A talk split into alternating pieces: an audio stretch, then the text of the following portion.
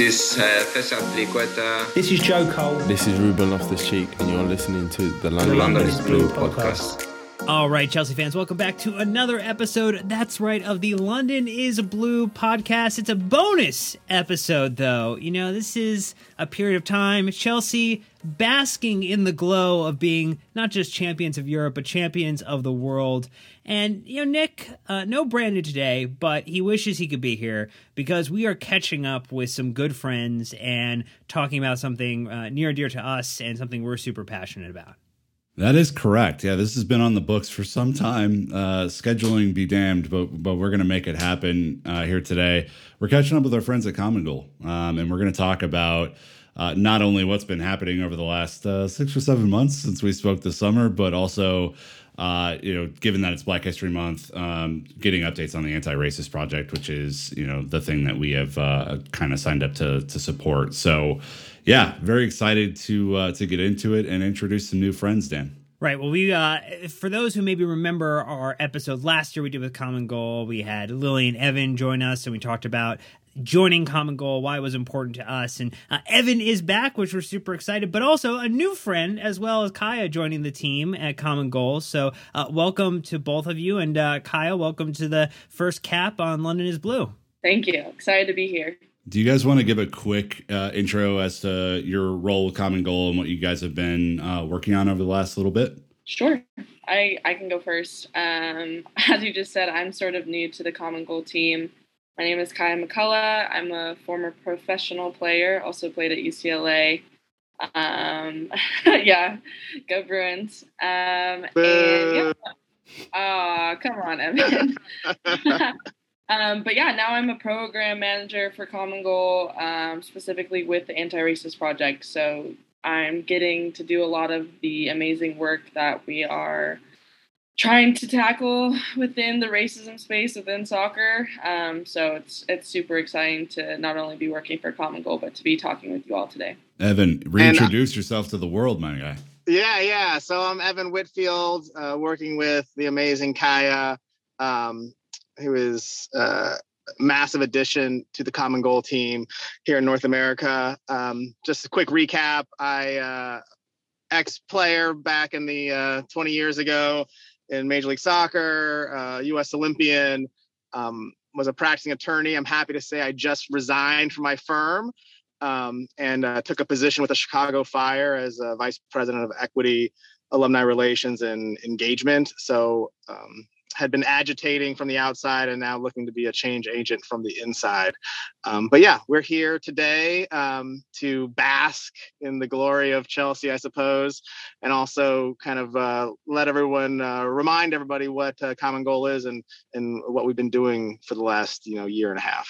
Well, let's let's just get into it, Dan. Let's just dive straight into to what we're doing and why we're a part of this wonderful organization. Well, and, and you know, it's again set the stage. Common Goal, uh, a wonderful organization. Uh, the real kind of crux that you may have heard about them before. If you haven't, this is the first episode listening and hearing about Common Goal. Uh, it's all about the one percent pledge. One percent, a small contribution uh, impacted by multiples, uh, makes meaningful change. So the more of us giving away one percent, the kind of the volume of people doing that creates a, a mass of uh, individuals working towards a common change that can happen. Uh, and we did that as a part of other blues. Uh, again, uh, you know, Earth is blue at the moment because of Chelsea, but uh, Common Goal also turning bluer by the day. Uh, Timo Werner, Pernille Harder, Magda Eriksson, and now Jessie Fleming, uh, also former roommate of Kaya, uh, all committing 1% of uh, their kind of profits and earnings towards uh, charitable efforts, uh, not just even the Anti Racist Project, but other uh, NGOs and organizations kind of across the globe that are trying to impact uh, social change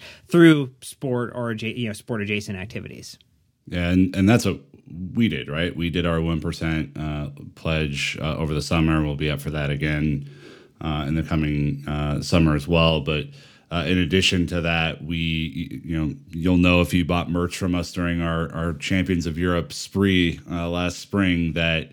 Uh, we committed to donate 10% of those profits as well um, as an additional kind of uh, good luck charm uh, back to Common Goal. So, you know, we're, we're committed to this thing. And, you know, it's something that we were excited about. We finally, you know, I think Dan finally felt like we found an organization that was doing the work that we wanted to be a part of, and it's something that we're really proud of. And I don't know, it just feels right. Yeah, you know, and I think um, as we we take a look at uh, you know what individuals have said. Uh, you know, Nick, you, you found this quote that jessie had in her announcement uh, about joining Common Goal that I think uh, would also speak to others as well as to why they would go about uh, kind of making this commitment.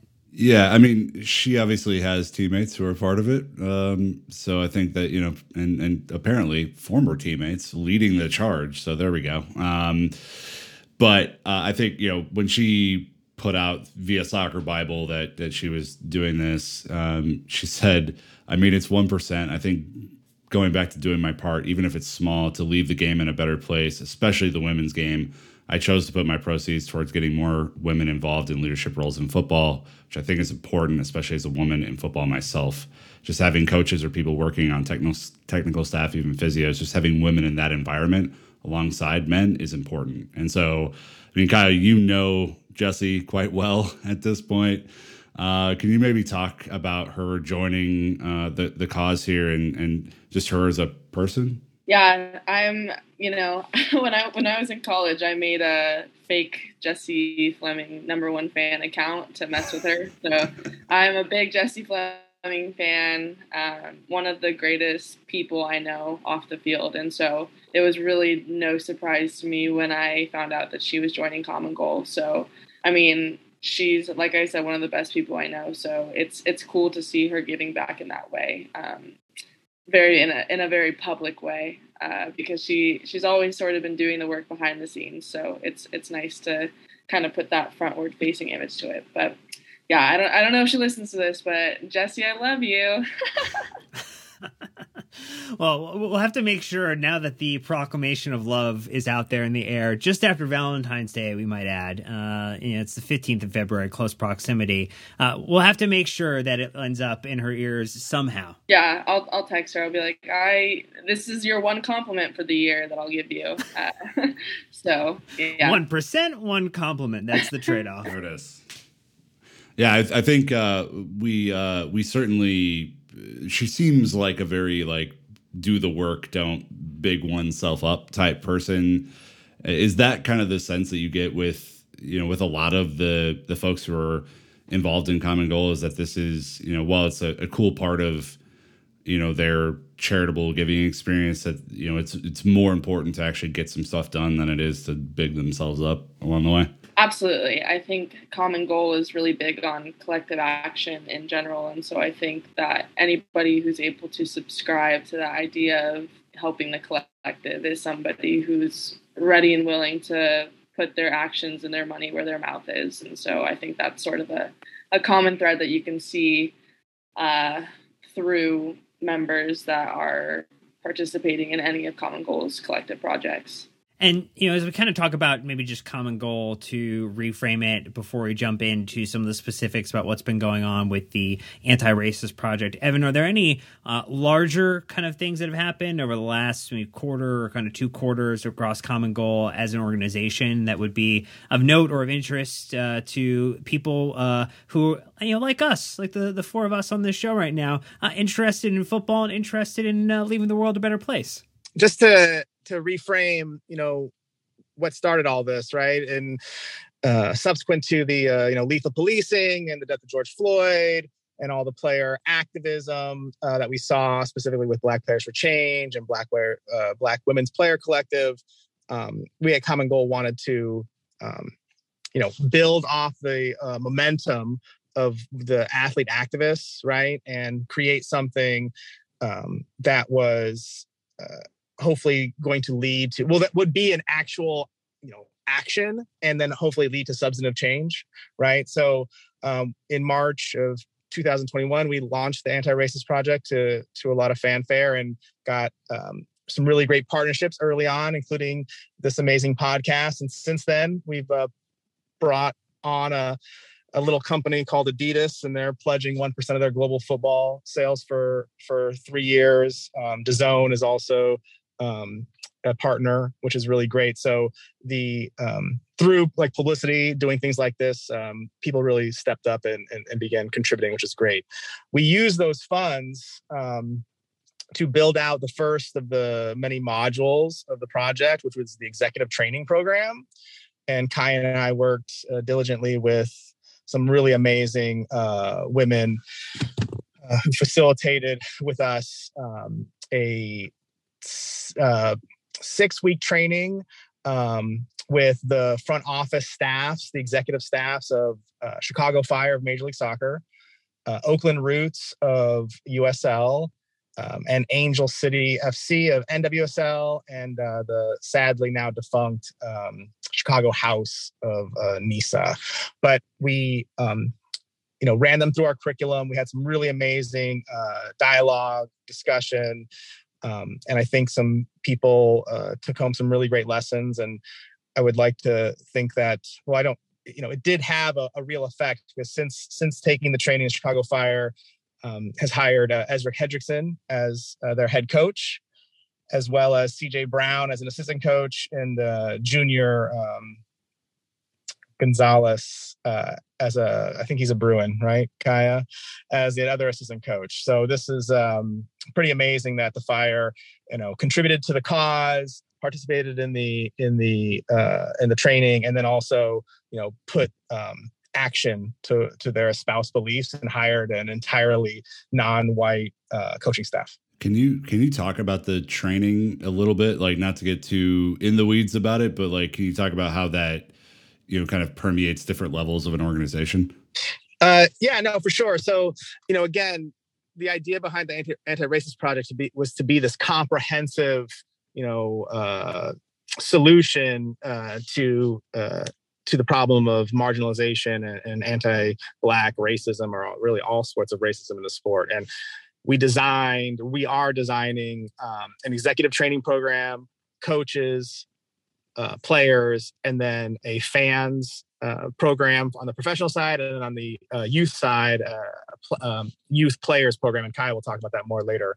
Um, the executive program was really about you know really challenging the preconceived ideas of decision makers right who are typically white and um, kind of turning that critical lens well first teaching them a little bit of a 101 on on what it means to be anti-racist right and then as decision makers and you know private policymakers within their organizations how to kind of uh, remove that deficit lens that that many uh, status quo people kind of view marginalized uh, individuals, right? And to understand that um, whether you're a woman coach or a black coach, um, you're you know equally as uh, qualified, available, and competent to have the leadership qualities that that uh, you know ownership and executives typically look for when they're building out their technical staffs. Evan, specific to that training, were there any in you know particular like aha like anecdotal moments or kind of like self discovery that occurred? Because you think about you know people use the word executive sometimes. It paints a, a pretty broad uh, at least in the modern world maybe negative light in terms of some connotations. Like what were some of the you know individual takeaways kind of you know not specific to one person but from that group as they not just the impact that we saw at Chicago Fire, but some of the you know said in the room like learnings that were take took place? Yeah i mean kaya feel free to jump in. I think for me the big aha moment for a lot of the participants was uh, we did an exercise um, with these two you know hypothetical characters and they were extremely similar and both wanted to be involved in soccer right? And one of them was a black individual and one of them was a white individual. And um, we had the participants, you know, step into the shoes of those respective people. Like we split the group up, right? And they made decisions on this decision tree. And then they found out, you know, then they, as they made the decisions, it's kind of like a choose your own adventure. I don't know if you ever read those books when you're young. Um, they, uh, they got to uh, an end point, right? And some of them uh, ended up where they wanted to be in soccer. And then some of them ended up um, outside the sport, right? And we, you know, then stepped back from the exercise and had the the individuals like speak to why they made those decisions right based on the character they were playing. And it really elucidated the this idea that a lot of things that affect you know our respective uh, trajectories in life are are you know fortuitous outside our control and having having nothing to do with our our you know inherited characteristics right?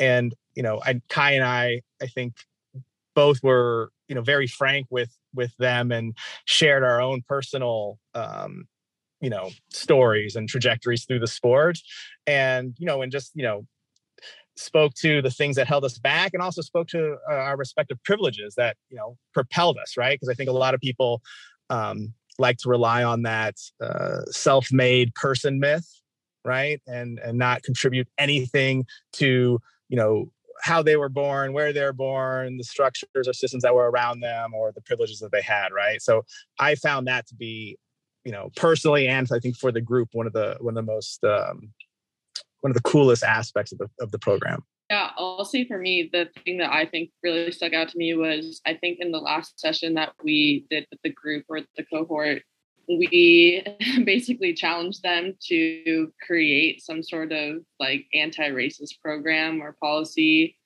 um, within this like fake organization that we had, and we sort of did it in a way that was super time crunched. And I think it sort of mirrored the way in which a lot of organizations currently try to push through anti racist policies or programs. And I know I felt at, by the end of it, and I'm sure a lot of the people who went through this cohort felt that it was extremely rushed after having done all the work up to that point to learn about what goes into making anti-racist policy and slash or programs.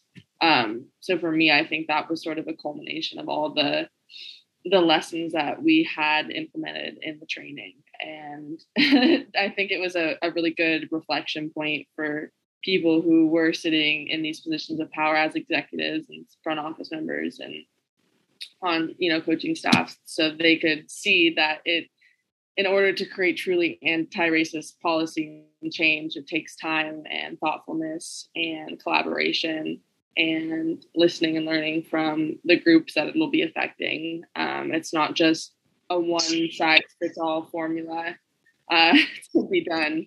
Um, so that was something for me that really stood out about that training. Yeah, and I'll just jump in one more thing. It sounds like we're doing the whole training on on the pod, but there was a lot of it was really substantive and it was really well received, and I, I'm still excited about it, and I'm excited for the next cohort to get going.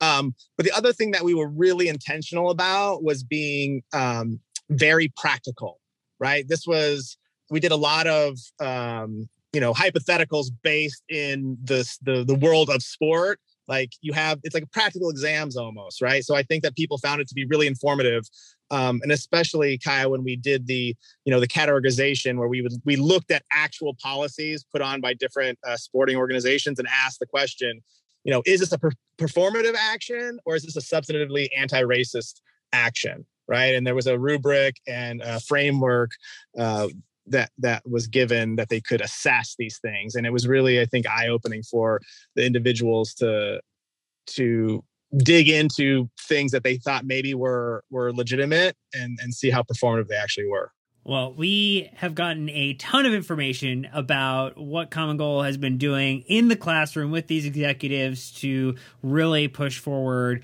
the curriculum curriculum that they have put together to help drive this education and create more anti-racist leaders in the sport. Uh, we're going to take a real quick ad break, and then we're going to get into some of the information around kind of Black History Month, the additional work that Common Goal has been doing with the anti-racist project, some of the youth elements as well that Kai has been leading.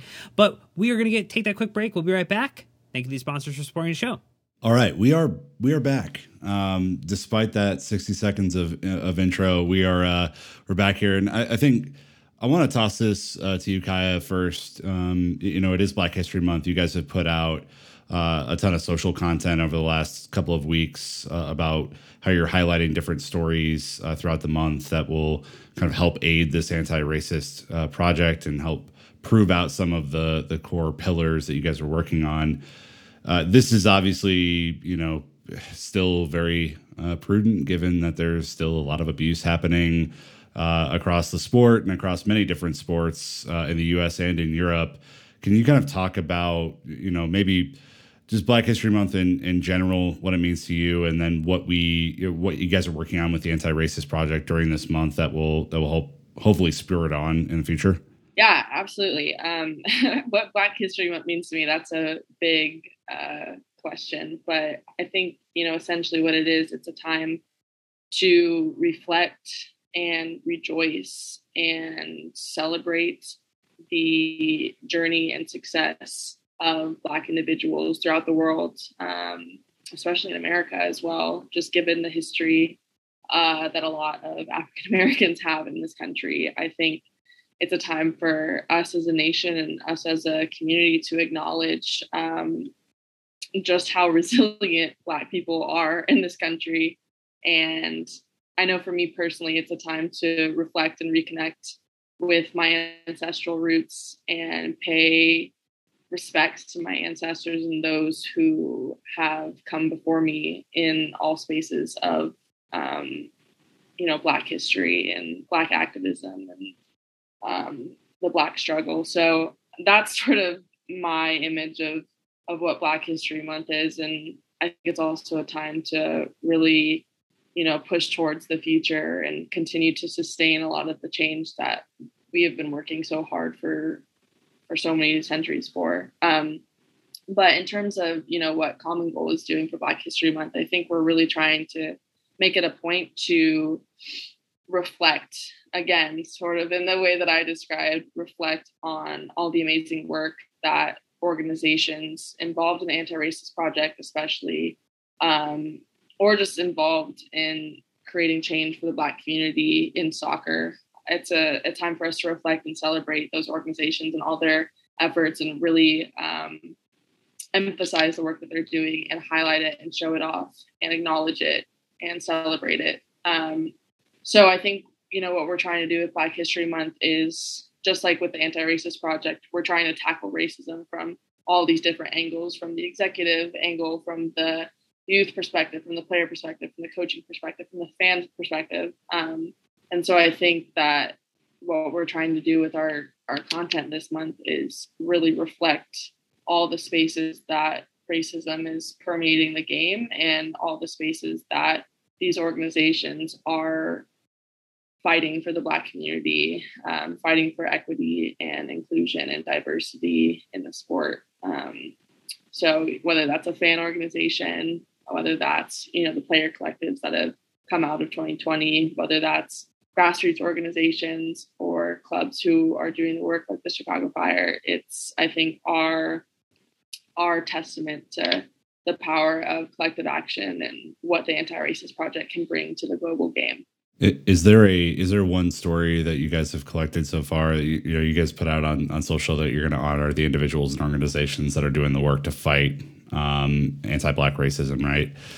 Um, is there one story that kind of sticks out to you so far as you guys have been able to to talk to folks?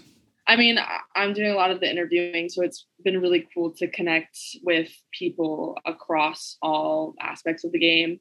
I think every story is super unique. This sounds like a super politician answer. I'm sorry, um, but I, I think probably what is most personal to me, just given my own experience as a former player, it's been really nice to connect um, with members of the Black Players Alliance, the Black Women's Players Collective, and Black Players for Change. Um, so I don't think that article's out yet, but it will be coming. So I think for me, just seeing the respective power of all these players um, and all the work that they're doing while still being professional players to try and drive change forward for the Black community um, has been especially powerful for me to talk about, for me to learn about, for me to understand, and for me to share you know as we take a look at some of the kind of next steps in this journey right? Like as this is you know a month but really it's a a year long day you know every day 24 hours a day you know this is a ongoing effort and organization to make sustainable change happen what are some of the kind of next steps, next milestones that are hanging out there that people should be aware about for where the project is heading, or maybe some things that are kind of currently have got into flight and are about to land with some some really meaningful impact? Yeah, I'd say that the next big phase of the anti-racist project um, we touched a lot on the executive level and now we're really shifting our focus towards the youth level both for players and coaches um, we've been in development for i think since summer uh, the framework and the content for a really awesome project that doesn't have a true name yet, but we are collectively referring to as the Anti Racist League. And essentially, what it is is a competition based curriculum to engage youth players and youth coaches in learning about anti racist concepts and um, practices, best practices, not only through just simple education, reading and learning through PowerPoints or learning through presentations, but also through actually playing on the field and learning about the concepts while playing soccer. Um, and it's been in development for a while. It features both a coach's training for you know inclusive facilitation practices and also anti-racist best practices, and then it also has over 30 or approximately 36 challenges um, for youth players to actually engage with this content on the field, on and off the field. Um, so it's it's pretty revolutionary. Not humble brag, it's pretty revolutionary. I've never seen anything quite like it across sports. Um, it's been a collective effort with, you know, at this point, hundreds of hours of work and collaboration uh, across grassroots organizations with coaches, with stakeholders, with players, with um, educators. So it, it really has been a truly collective effort to create content and design for this league and you know we're working to create its own online platform um, so that people can engage with the content directly and have it easily accessible no matter where you are in the country. So um, that's sort of what we're we're focused on mainly in 2022 and i think looking at it from somebody who has sort of recently gone through, well, I guess not recently, I guess it's been like a decade, but um, who has gone through the, the youth system, I think back to how vital this sort of education would have been to me in my journey as a young Black player and just as a soccer player in general. And I think that if we can start to put the ideas in the head of people when they're young to, you know, think of anti-racism as a really important um, value to hold, then it'll help stop some of the racism that we're seeing in the game now before it even can formulate. Um, so I think it's a really cool program that we're working on. I don't know if you have any other thoughts, Evan. Yeah, no, I just I would just say that um, one of the the really uh, great things about Common Goal is that it's it's it's um and how we are addressing these issues right is we've used this word collective action a lot um, but it's really it's really a you know a collaborative uh, you know participation with those closest to the problem right? So kai is talking about all the different individuals and uh, stakeholders that contributed to this like we have been working with you know ngos you know soccer in the streets soccer without borders america scores these are all you know people whose passion and lives have been working with you know children and adults in these areas that are affected right? And they're the ones with the help of you know educators and uh, soccer experts uh, uh, like kaya to um, create the content right? And deliver it in, in the best way. And same thing with the executive training program as as with with the with the youth league. Before we even started it wasn't this um, you know savior mentality where common goal comes in and, and and places something upon this group right that needs help. We spoke to those affected by these issues and that informed the creation of of the respective programs. And you know the executives wanted something practical that they could use right? From the youth, we heard over and over again, it can't just be like this academic thing a talking to, right? The children have to have like an experiential learning um, aspect. And that's what's, I think, to me, you know, Kai used revolutionary. I, w- I would, I would uh, second that. Like the experiential aspect of the of this training is really, really neat. Um, and it's also going to facilitate some exchange between uh, pay for play kids and uh, um, children who are in um, you know uh, subsidized or free programming so it should be really really um, informative and uh, you know um, yeah just really informative and and ideally really affecting uh, these people when they're young. You know as we look in addition to like so we, we talked a little bit about the youth now we talked about the executive uh, and kind of coaching levels. The one that we also talked about previous before evan is the fan element as well. Where does that kind of stand? You know, because we see we've seen now fans uh, walking onto pitches during the middle of matches, and uh, Chelsea players being uh, you know uh, carded for uh, trying to enforce safety and security practices. But hmm. I mean, fans play uh, just a big a part sometimes, more than they need to sometimes in the game. what's that level of training looking like at this point? Uh, Kaya, do you want to take this one or? you want to take this one, Evan? so no, so you know the um, we we the fan portion of it is um, we had something going, but uh, we kind of put that on pause, and we're focusing really on the the youth aspect now. Um, so I, I don't really have we don't really have that part built out yet, right? You can't do it all at once. Um, I think that after the the youth uh, youth program launches, Kaya and I will really focus on the players uh, next, and then also the coaches. Um, not to say that we're not we're not trying to do everything simultaneously, but there there is a little bit of a prioritization. Um, I can say um, which is a, a, separate project that Common Goal is involved in, but equally as is interesting and I think uh, will be as impactful as uh, Play Proud United, which uh, we're all working on, which is uh, you know to your question, dealing with fans, right? Uh, in ramp up to the 2026 World Cup, you know, in Canada, United States, and Mexico, um, we're partnering with um, a Canadian Premier League team, two MLS teams. Uh, a USL team and two NWSL teams and then one Liga uh, MX team. And we are taking a, um, a front office staff, one of the uh, NGOs that the respective organizations work with, and then a representative from one of the fan groups from each organization. And they're doing uh, the Play Proud training, which is uh, which created by Lily um, back in I think 2017 or 18, and uh, Megan Rapinoe was the spokesperson for that.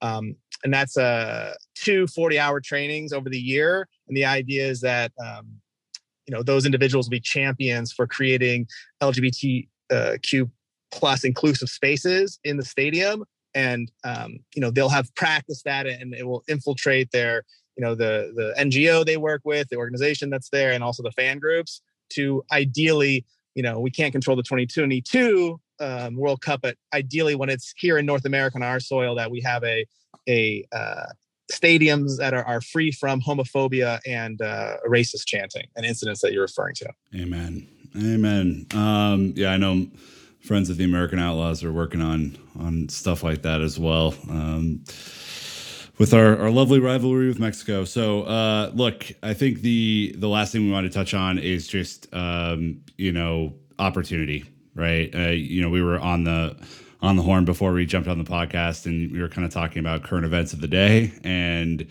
uh, you know, I guess Evan just wanted to get your your point of view on you know the Rooney Rule and other such uh, inclusion rules that are, are maybe not working as much, and, and what might you know kind of take their place eventually. Yeah, no, I mean, I think that um, you know it's interesting. The Rooney Rule, has very much been, I think, the model rule for attacking the, the you know the underrepresentation of marginalized people. Um, there's been a lot of fanfare about that, but I think the you know the recent Brian Flores lawsuit and and uh, all the, the subsequent reshuffling of the the decks on the, the, the Titanic, which is the NFL coaching carousel, right, has um, kind of illuminated the the uh, the lack of efficacy of the Rooney Rule, right? In 2003, when it was started, I think there were three black head coaches, and then just very, you know, at the end of this last season, there was only one black head coach, and of course, there's been some recent hires, right, due to all sorts of uh, reasons. But you know, um, creating, you know, legislating this problem and not um, putting in, you know, effective, you know, sticks or carrots, uh, we can see from the last 20 years of Rooney Rule data that it's not effective, right? Or, you know, that the English FA, you know, has a volunteer diversity initiative, right? Um, and there's been a lot of criticism, you know, across the pond uh, about how um, useful something like that is. And again, circling back to what we're attempting to do at Common Goal, right, is um, affecting the people who are going to be in those seats of power, whether they be players, coaches, fans, or, or, or executives. And ideally, they'll, you know, have been, you know, educated enough and made aware enough and have become uh, empathetic enough to understand that you know uh, regardless of sex gender race religion what have you um, people who know soccer know soccer right and we're each um, readily available and um, willing to have all the the leadership capabilities that you know certain status quo executives think are only imbued in certain white people right? So i don't know. I mean I, I just feel like there's the need for the anti-racist program the need for play proud united the need for you know personal education to make individuals do that heavy lifting right is so essential right? And we can't really rely on it being legislated uh, from afar and then you know being uh, enforced um, in, in not such a uniform manner which is what we've seen really with like the nfl so as we transition to you know the end of our time together because uh, you know we also have things to uh, to do. Uh, uh not surprisingly, Evan's in a car right now. We're going to expose the fact that he, he's yeah. doing this from the road. He's finding a way to make it happen. Um, we, we want to turn the, the conversation to how individuals who are listening or kind of tuning in and hear, either hearing about Common Goal for the first time or hearing about Common Goal for the hundredth time from us. Um, how they can contribute and support, whether it be the Anti Racist Project or the many other efforts that are being undertaken under the common goal umbrella. And so, yeah, I, I think um, there are probably paid ways and they're like zero dollar, like no cost ways, because even one percent for some people may not be something that is obtainable for them to contribute now, but might be something in the future. So, uh, Kaya, what would your recommendations be for uh, some ways that people can get involved? Yeah, I think um, we talk about sort of monetary and non-monetary. For the non-monetary, I think sharing and elevating our mission with a common goal is a really powerful way to contribute to the cause. The more people that know about it, the more potential there is for that 1%